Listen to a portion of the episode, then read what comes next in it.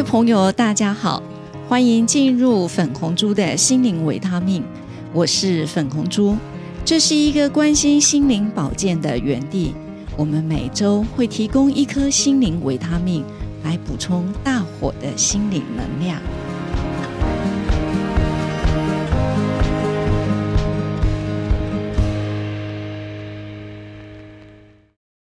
大家好，我是粉红猪。今天我们要来谈的是别等别人来爱你，什么意思呢？人生是否要经历一大堆的挫折之后，你才懂得珍惜一切？其实活了六十五年啊，我也是这些年才学会、才体会要多爱自己一点。以前三餐在准备那些食材的时候，总是想着：哦，这是大儿子喜欢，那是小儿子喜欢，这是先生喜欢。最后才会问自己：那我到底喜欢什么？甚至有时候从来没有问自己到底喜爱什么东西，或者是把自己的喜爱摆在选项里头。亲爱的姐妹，从此刻开始，你多爱自己一点。只有自己的能量足够了，你才有能量去爱别人。那我今天要讲的，这是一个真实的故事。这个故事大概发生在五年前吧，是我朋友的朋友，她罹患了乳癌。这个姐妹，她怎么劝，她就是不愿意去动手术。理由是什么呢？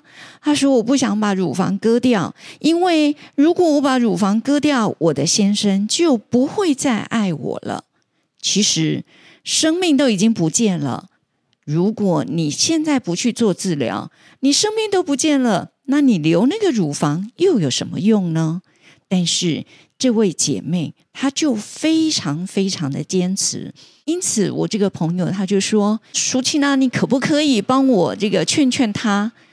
我说：“好吧，找一个礼拜六的下午，我拨了半天的时间来说说看，我不知道能不能说动她。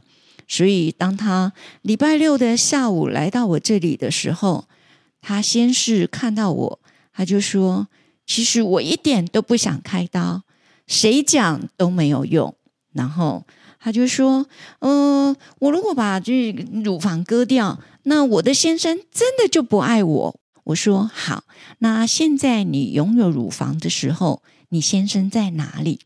哦，因为这个姐妹的先生他就在大陆工作。他说：“先生不在。”我说：“对呀，他不在。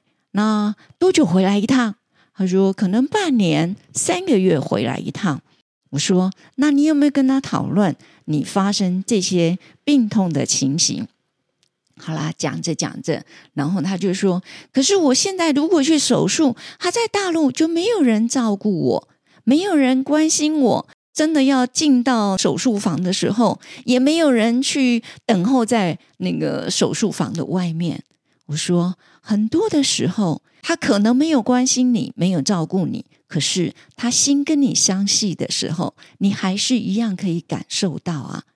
好说歹说，他终于告诉我，他说：“好吧，那我就下个礼拜我去挂杜医师的门诊，然后去看看我到底是怎么一回事。”隔了一个礼拜去看杜医师的门诊之后，当下杜医师好像告诉他是二期，那他听到是二期。他就说：“那不用治疗了啦，因为都已经二期了，很快就接近三期了，吸吸也算了啦。”当时各管师也请他呃去会晤了心理治疗师、心理智商师，这前后折腾了大概一个月，最后他终于点头开刀了。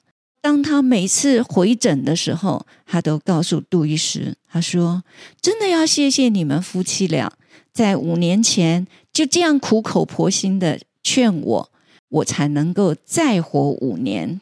当然，他不是只有再活五年，他现在还是依然活得很好。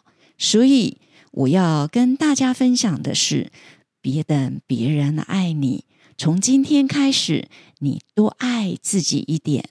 多给自己一点关怀，唯有你自己的能量足够了，你才有办法再去照顾更多的人，或者是再去照顾身边的人。我是粉红猪，我们下回空中见。如果姐妹们你愿意分享你对抗乳癌的心灵故事，你可以在节目资讯栏下找到我们的联络电话以及 email address，期待您的分享。